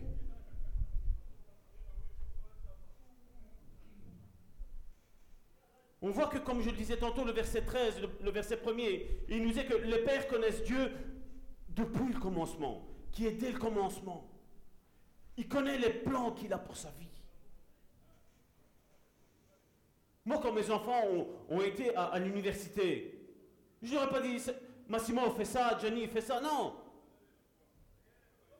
Je voyais mon fils s'orienter. Dans quoi il allait s'orienter je, je savais, intérieurement, je savais. Et mon fils m'a dit, voilà papa, je vais faire ça. Et moi je disais, quand c'était contraire à ce que moi je pensais, t'es sûr? Oui. Il l'a fait, ça n'était pas ça. On a été dans une deuxième chose, on a parlé avec le directeur, voilà, je vais faire ça, il a dit exactement ce qu'il voulait. Le directeur, voilà, ben on va faire ça comme ça, tu t'orientes dans cette orientation-là. J'ai entendu de mes oreilles ce que le directeur a dit. Ça a été ça, ça n'a pas été ça. Et pour finir, il s'est réorienté la troisième année dans ce que là, maintenant, il a son boulot. Et c'est ce que je pensais qu'il allait faire. Parce qu'on voit bien qu'il était calé là-dedans. On le voit. Mais aucunement j'ai imposé à mes enfants. Parce que comme je dis, un boulot, tu vas te le farcir. Vous avez vu maintenant, on est en train de repousser l'âge. Et si tu ne fais pas un travail qui te plaît, le temps est long. Hein. Moi, je sais ce que, je, sais. Hein. De 19 jusqu'à maintenant 46, j'ai fait tous des travaux qui ne m'ont jamais plu. J'ai juste gagné ma tartine et point barre. Je sais ce que c'est. Et c'est pour ça que je n'ai imposé à aucun de mes trois enfants le métier qu'ils devaient faire. Je leur ai laissé libre de, de eux choisir. Ce qui veut dire à travers ce passage que les parents connaissent les plans que Dieu a pour leurs enfants. Je le sais. On le voit comme je disais tantôt, lorsque Jésus a appelé les douze. J'imagine que quand Judas a été appelé par Jésus, à mon avis, c'est dit, euh, c'est le Messie, lui. Il va m'appeler à moi, un voleur. J'imagine sa pensée. Hein. J'imagine Matthieu le publicain. moi, je, je volais même le peuple. Je volais même César. J'imagine les pensées qu'ils avaient. À votre avis, comment ça se fait qu'ils ont changé? Quand ils ont vu Jésus, quand ils ont vu l'amour qu'il avait, la compassion qu'ils avaient pour eux, c'est ça qui a fait la différence. Et Jésus leur a fait connaître le cœur du Père. Et aujourd'hui, il y en a beaucoup qui cherchent après le cœur du Père. Ils cherchent après des pères. Et l'Église est sans repère. Et ce n'est pas une blague. Ce n'est pas une blague. Toute personne qui naît sur la face de la terre naît créature de Dieu pour devenir fils de Dieu. Et pour ensuite avoir encore ce chemin de progression, devenir des pères et des mères. Des personnes qui vont conseiller les autres.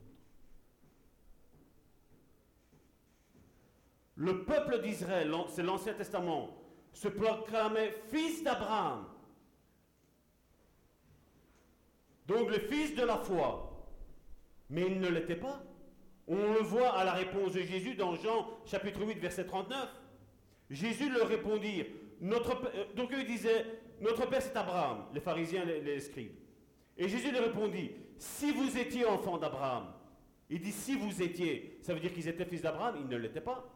Il dit si vous étiez fils d'Abraham, vous feriez les œuvres d'Abraham, mais vous ne les faites pas. Il se proclamait le père, être les enfants d'Abraham, mais il faisait tout le contraire de ce qu'Abraham faisait. Et Jésus était en train de leur reprocher ça.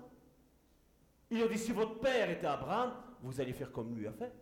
Parce que tout le temps que vous avez grandi, vous avez vu ce qu'Abraham a fait. Vos pères vous ont expliqué ce qu'Abraham a fait. Vous avez la Torah qui vous explique ce qu'Abraham a fait. Mais vous ne faites pas ça. Ces Israélites avaient une relation avec Dieu comme la relation d'un patron, Dieu, le patron, et eux étaient les ouvriers de Dieu. Ça, c'est ce qu'ils avaient comme relation, le peuple d'Israël. Dieu était leur patron et eux le servaient comme des ouvriers. Ça, c'est le type de relation que eux avaient avec leur Dieu. Et quand Jésus est venu, il leur a démontré quelque chose de différent. Le Nouveau Testament nous a montré le cœur du Père. Ce cœur qui aime ses enfants. Et Dieu dira, pour ce qu'on va voir, c'est ce qui va être nickel comme verset. C'est dans Malachie chapitre 1 verset 6. Et Dieu fait un reproche au peuple d'Israël. Malachie est le dernier livre avant la venue de Jésus. Il y a eu ces 6 ans, 600 ou 800 ans, ça dépend des historiens, ils disent où Dieu s'est tué après ça. Mais les dernières paroles que Dieu a laissées à son peuple, c'est ça. Un fils honore son père et un serviteur son maître. Normalement, quand Dieu s'adressait au peuple d'Israël, là, il aurait dû juste dire, ne pas parler de fils avec son père. Non, parce qu'ils n'avaient pas cette relation-là, eux.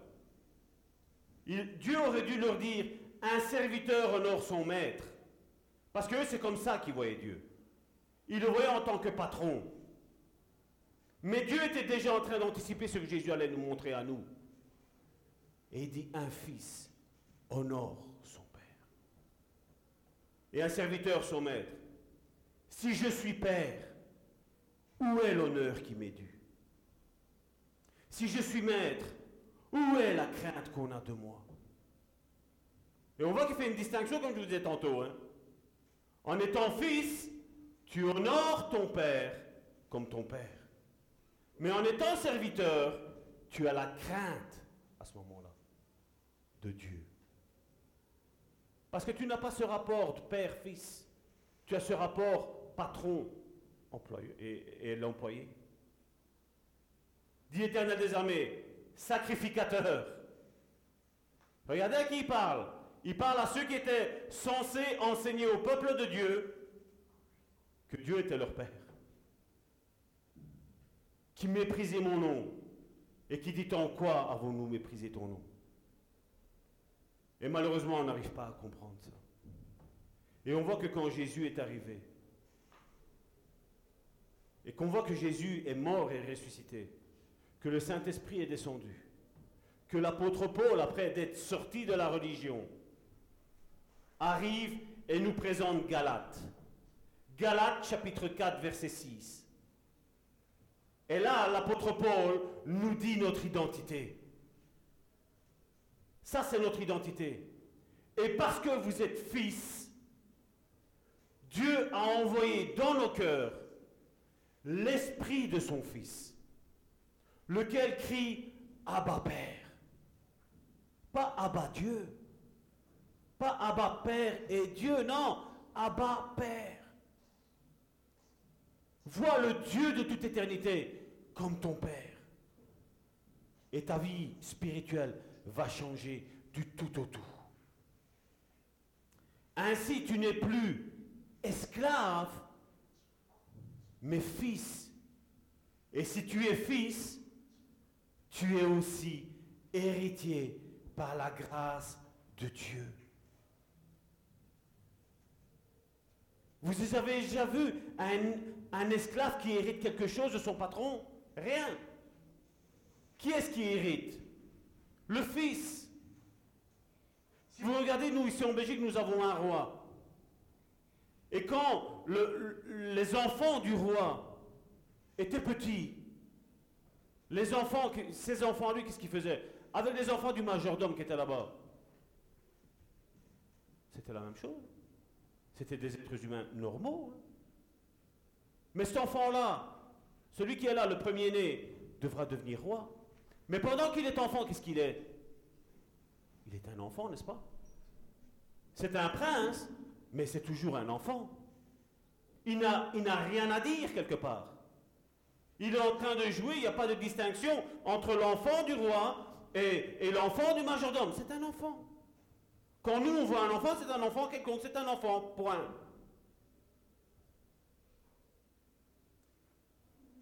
Et c'est ce qu'il voulait nous dire juste avant. Regardez dans Galates chapitre 4, verset 1er, qu'est-ce qu'il nous est dit? Or, aussi longtemps que l'héritier est enfant, d'autres versions disent, or, aussi longtemps que l'héritier est un mineur, donc moins de 18 ans, je dis, c'est l'apôtre Paul qui parle, je dis qu'il ne diffère en rien d'un esclave. Il parle d'un héritier. Et il dit que celui-là, tant qu'il n'est pas majeur et qu'il est mineur, c'est un esclave. Je dis qu'il ne diffère en rien d'un esclave, quoi qu'il soit le maître de tout. Et c'est la même chose pour nous. Quand nous acceptons le Seigneur, nous devenons fils et filles de Dieu. Et il y a un héritage. Il y a un ministère que Dieu a déposé dans ta vie. Il y a des dons qui sont à, ta disposition à partir de ce moment-là. Mais comme tu es un enfant, tu sais rien en faire. Combien sont venus me dire, mais Salvatore, moi j'ai pas de dons, j'ai pas de ministère. Si tu as un ministère, si tu as des dons, si. Et Salvatore, quand il dit que 1 Corinthiens chapitre 12, c'est tout pour toi, on dit, mais Salvatore, mais t'exagères. Non, j'exagère pas. Parce que si Dieu me donne un don à moi, et il en donne trois à mon frère, et six à mon autre frère, il y a une impartialité, n'est-ce pas? Mais Dieu n'est pas comme ça. Dieu nous aime tous de la même manière. Que ça fait 40 ans de service que je sers Dieu, ou que ça fait un jour que tu viens au Seigneur, tu es son enfant et Dieu t'aime. Et malheureusement, on va le voir la semaine prochaine, il y a des querelles aujourd'hui. Entre les enfants, les jeunes gens et entre les pères. Parce que les pères veulent que les jeunes gens allaient. Et il faut que tu te lances au ministère. Il faut que tu fasses. Bon, c'est rare, hein, ça, je vous dis, on est l'exception, l'exception ici. Hein. Tu dis, on prend les jeunes gens et qu'est-ce qu'on dit? Voilà, tu as un ministère, il faut travailler à ton ministère. Commence. Quel est ton appel? C'est dans ça Ok, voilà. On va en visite et on, et on apprend. On apprend. Parce que des erreurs, on en fait tous. Je dis qu'il ne diffère en rien de l'esclave, quoi qu'il soit maître de tout, mais il est sous des tuteurs et des administrateurs jusqu'au temps marqué du Père, par le Père. Donc il possède tout, mais seulement il ne sait pas comment l'utiliser. Toi, si je te donne un million d'euros, t'es content, hein, Paolo? T'es content, mon frère? Je donne un million d'euros. Mais voilà, il va savoir, il va savoir le gérer. Mais si je donne un million d'euros à un enfant, qu'est-ce qu'il va faire? Il ne sait pas comment gérer ça. C'est pas vrai? Et c'est ce que Dieu veut nous dire là. Et on a une histoire dans la Bible. On a cette histoire dans, dans, la Bible de, ce fils qu'on appelle le fils prodigue. Mais moi, je n'aime pas appeler cette parabole le fils prodigue, même si j'ai prêché dessus le fils prodigue. Moi, je voudrais aujourd'hui l'appeler la parabole du Père miséricordieux. Le Père qui a miséricorde de ses enfants. Parce que si vous regardez cette série de paraboles, moi j'appelle le pacte des paraboles, là il y a au tout début, donc c'est dans euh, Luc chapitre 15, il nous parle d'abord de la brebis qui était perdue.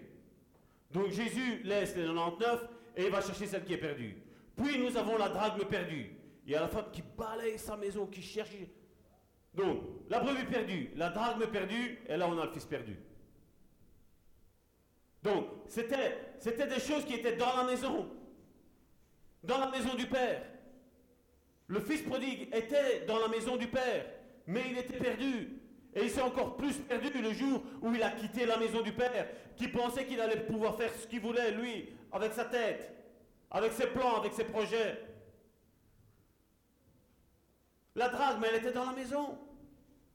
La brebis perdue, elle était dans l'enclos, sous la protection du pasteur, le grand pasteur Jésus.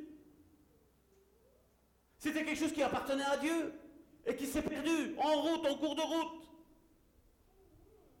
Et Jésus, qu'est-ce qu'il fait? Il va la chercher. Et Dieu est venu me chercher. Mes grands-parents étaient convertis. Mes oncles, mes tantes étaient convertis. Nous, nous n'étions pas convertis. Mais pour Dieu, lui, Dieu savait que nous, nous faisions partie de la maison. Et il est venu me chercher. Il est venu m'arracher des ténèbres. Non seulement moi, mais ma femme, mes enfants, mes parents, mon frère. Je l'ai déjà expliqué. Mon grand-père, avant de partir, a fait une liste de ce qui devait se passer. Mais lui a fait une liste comme si nous, nous étions déjà dans la maison du Père. Comme si nous nous étions convertis alors qu'il savait qu'on était inconvertis à ce moment-là. Et il a donné tous les plans. Et tout s'est passé comme ça.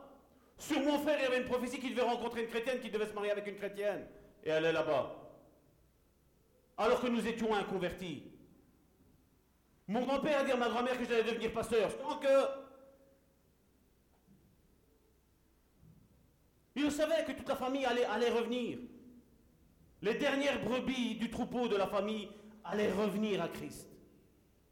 Et Dieu est venu chercher ceux qui étaient perdus.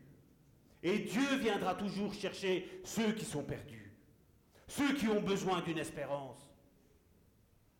Parce que Dieu est amour. Dieu aime ses enfants. Nous étions créatures. Et la semaine prochaine, je vais, clôturer ici, comme ça, nous aurons un petit temps à passer ensemble. La semaine prochaine, nous allons, je voudrais vous inviter à relire Luc chapitre 15, mais sous la perspective du Père, pas sous la perspective de l'enfant qui quitte la maison. Je vais vous aiguiller juste. Le Père, la Bible nous dit dans, dans Luc chapitre 15, verset 1er, si mes sont bons, verset 11. Tu peux le mettre, Jenny Il dit un homme avait deux fils. Un homme avait deux fils. Il n'a il a pas dit un homme avait deux êtres humains là qui étaient là. Il avait deux fils. Vous connaissez l'histoire. Hein? Mais la semaine prochaine, quand on va la décortiquer, on va la décortiquer différemment de comme on l'avait décortiqué la dernière fois. On va la décortiquer avec ce cœur du Père. Qui, quelque part, même s'il y a un fils à la maison qui est parti, il est là en train d'attendre que son fils revienne. Et malgré qu'il y ait un fils qui est là dans la maison, qui est en train d'agir comme un serviteur, alors qu'il possède tout, Dieu l'appelle à lui aussi son fils. Dieu appelle à l'un son fils et à l'autre son fils. Parce que Dieu ne fait acceptation de personne. Aujourd'hui, l'Église est comme les publicains, du moins comme les, pharisiens aujourd'hui. Seigneur, je te remercie parce que moi, tu m'as sauvé. Je ne suis pas comme ce païen. Je ne suis pas comme cette prostituée. Je ne suis pas comme celui-là qui, qui vole, qui ment, qui fait ci, qui fait là. L'Église est comme ça aujourd'hui. Jésus est venu chercher ce qui était perdu. Jésus est venu chercher ce qui était perdu. Même si tu viens dans l'église en costume, cravate, ça ne m'intéresse pas. Tu peux même venir en habit de travail. Je préférais en habit de travail. Parce que nous sommes tous des ouvriers avec Dieu. Ouvriers avec Dieu. Je ne vois plus Dieu comme mon patron, mais je vois Dieu comme mon Père. Et tu dois te voir comme ça, mon frère, ma soeur. Aujourd'hui, beaucoup disent, nous sommes serviteurs de l'Éternel. Moi, je dis, je suis fils de Dieu. Point. Je suis plus serviteur. Nous sommes des fils et des filles de Dieu, avec nos qualités et avec nos défauts avec nos qualités et avec nos défauts. Parce que comme je dis, les qualités, Dieu va les utiliser. Chacun d'entre nous a des qualités. Nos défauts, généralement, nous, on dit Seigneur, non, non, touche pas à ça. Non, le Seigneur va travailler. J'ai eu et j'ai encore des défauts et Dieu les travaille. Dieu les travaille. Et s'il le fait avec moi, pourquoi il ne devrait pas le faire avec toi? Pourquoi moi, Salvatore, je devrais te juger sur ce que tu fais ou ce que tu ne fais pas. Pourquoi? Mais je veux agir comme le Père. Avoir ce cœur de Père, du Père céleste. Parce que s'il vit en moi, le Saint-Esprit, c'est Dieu. Le Saint-Esprit sait comment il est Dieu. Donc, s'il vit en moi, c'est possible. S'il vit en toi, c'est possible, n'est-ce pas? On a nos défauts, je, ne dis pas le contraire. Mais ensemble, on va, on va travailler pour ça. Tu as peut-être besoin de moi pour tes défauts, mais moi j'ai aussi besoin de toi pour mes défauts. Je ne me sens pas supérieur à qui que ce soit. Et je le dis en toute humilité. Je ne me sens supérieur à personne. Parce que ce que je suis, comme l'apôtre le disait, l'apôtre Paul le disait, ce que je suis, je le suis par la grâce de Dieu c'est un don gratuit. Et ce qu'il a fait avec moi, il peut le faire avec toi. Parce que notre Dieu est un bon Père. Un bon Père. Amen. Il est un bon Père. On va se lever, je vais appeler mes sœurs. On va se lever, on va, on va incliner nos têtes.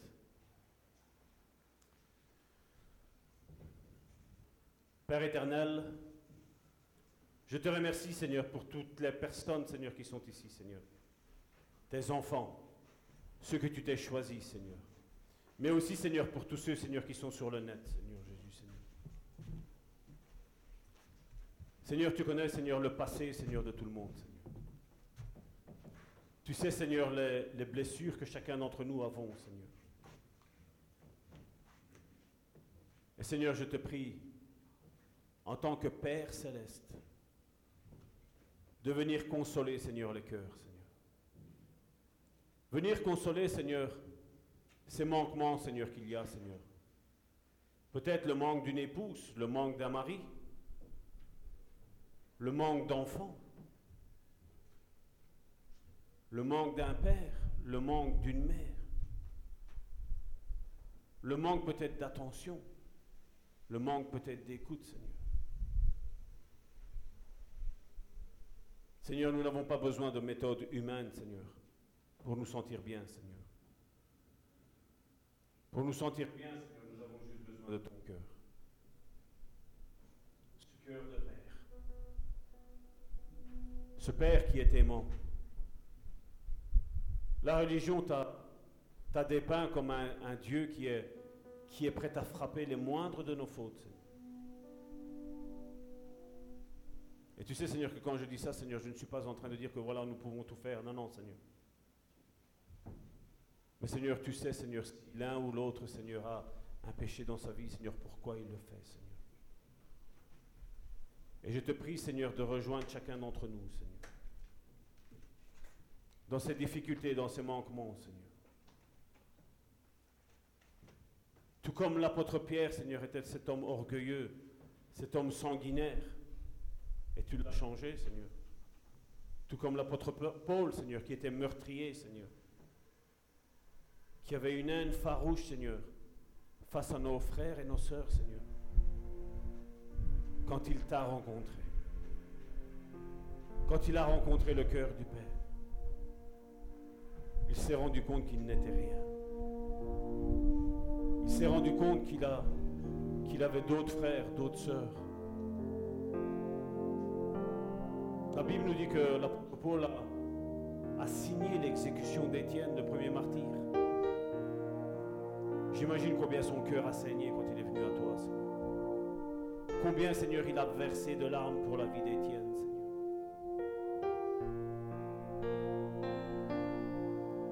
Seigneur, tous ces hommes pensaient être quelqu'un, Seigneur. Mais quand ils t'ont rencontré, Seigneur, ils se sont rendus compte, comme moi-même, je me suis rendu compte que nous sommes personne. Chacun d'entre nous a besoin de toi. Chacun d'entre nous a besoin dans tous nos manquements, de ta présence, de ton amour, de ton écoute, de ta compassion.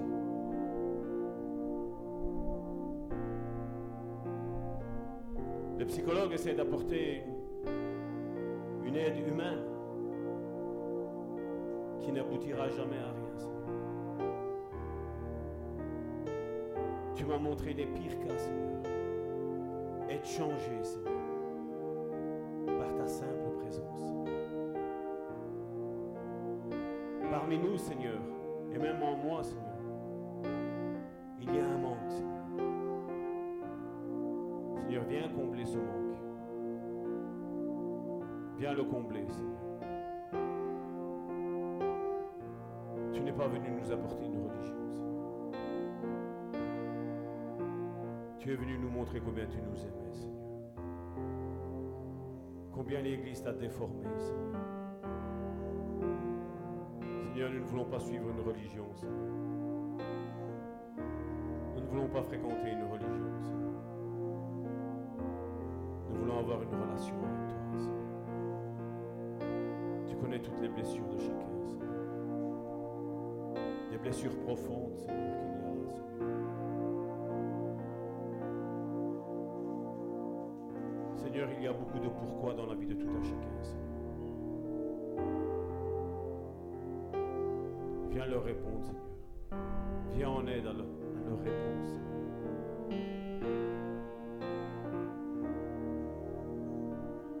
Seigneur, tu n'es pas venu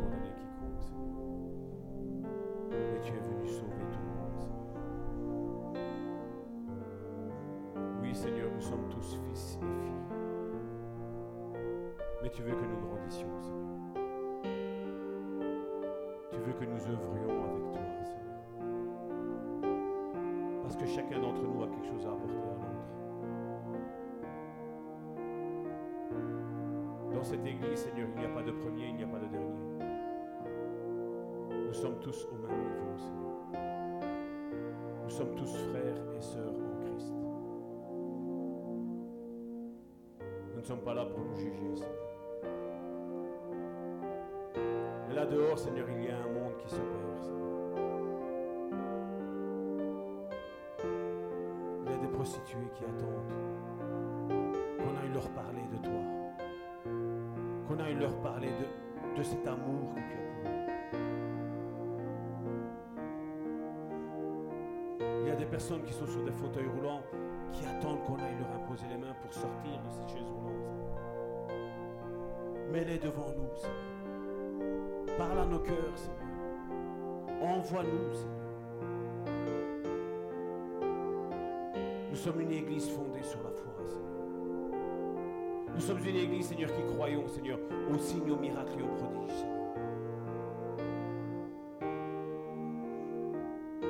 Nous avons vu des personnes avec le sida être totalement guéries, Seigneur.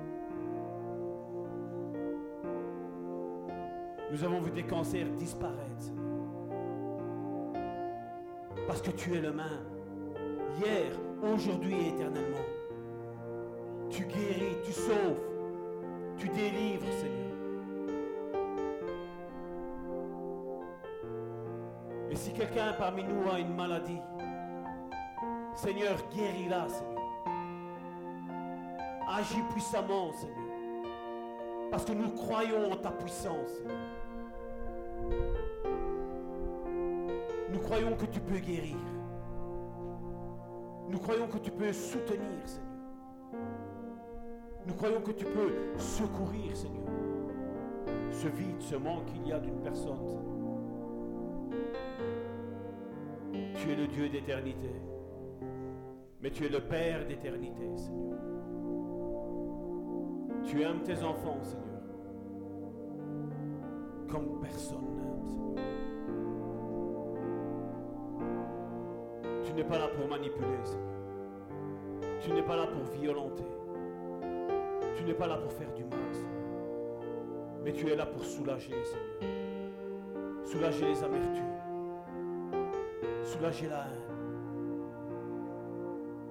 Tu es venu apporter ce manque d'amour qu'il y avait dans le cœur des hommes et des femmes. Tu es venu l'apporter, Seigneur. La religion ne pourra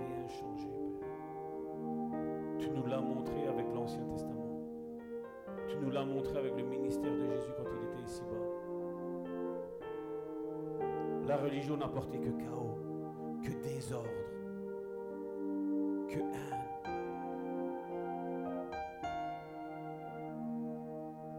Console tes enfants. Console chacun de tes enfants. Que de créatures, Seigneur, tous passent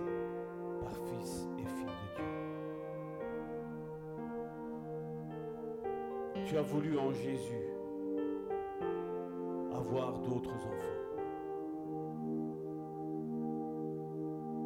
À nous qui étions pécheurs, tu ne pouvais nous regarder à cause du péché qui régnait dans nos vies. Mais grâce à Jésus, tu as pu nous regarder. Grâce à Jésus, tu as pu nous accueillir comme tes enfants légitimes par adoption. Nous as extirpés de cet héritage qui était donné en Adam. Viens consoler, Seigneur. Viens consoler les cœurs. Viens consoler cette, cette colère. Viens consoler cette amertume. Tu nous as donné le ministère de la réconciliation, Seigneur. À nous, tes disciples, Seigneur. Et nous voulons réconcilier, Seigneur, chacun d'entre de, de mes frères et de mes sœurs qui sont ici présents, Seigneur, avec toi. Ainsi que sur le net, Seigneur. Tu n'es pas venu condamner. Tu es venu sauver.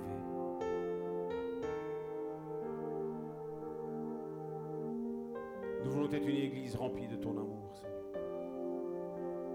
où nous pleurons avec ceux qui pleurent et qui rions avec ceux qui rient, Seigneur. Être cette église que quand un membre souffre, nous souffrons tous avec lui.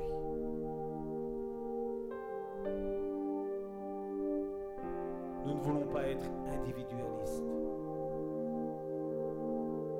Nous voulons être un groupe. Nous voulons être une famille qui pouvons nous aider, qui pouvons nous dire les choses telles qu'elles sont, Seigneur. Console les cœurs. Merci pour ta présence. Merci parce que là, ta main est en train de se poser sur chacun d'entre nous, Seigneur. Tu es là en train de nous embrasser, Seigneur. En train de nous dire bienvenue dans la maison du Père.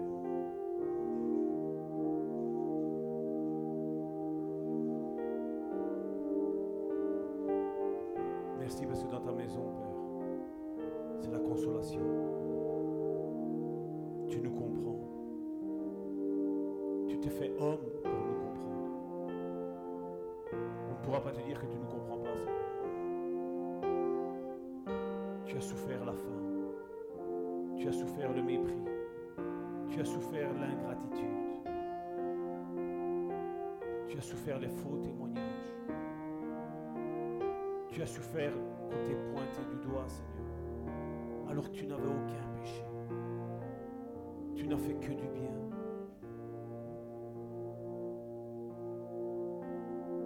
C'est normal qu'il nous le fasse à nous aussi. C'est normal. C'est notre lot. Mais arrivera le temps où tous seront stupéfaits. Comme quand Jésus a ressuscité.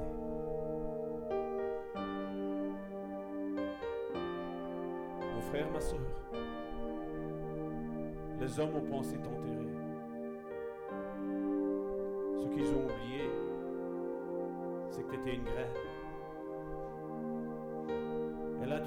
De germer. Et toute l'Église est alentour de toi, mon frère, ma soeur, en train de te protéger. En train d'être ce tuteur qui va t'aider à, à être droit, à grandir bien. Ce manque d'amour que tu n'as pas eu, Dieu est en train de te le déverser maintenant, mais va te prouver que c'est possible d'avoir une église qui s'aime. Quoi qu'on ait fait, quoi qu'on soit,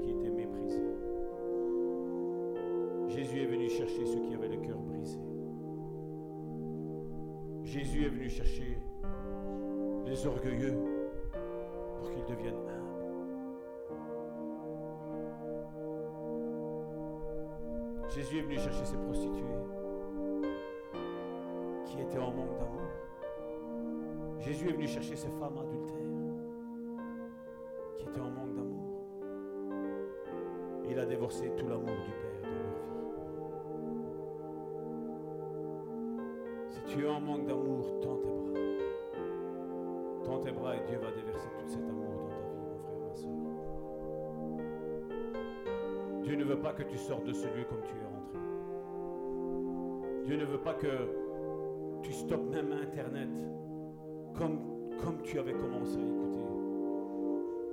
Dieu est venu changer ta vie. Dieu est venu t'apporter tout ce qui te manquait.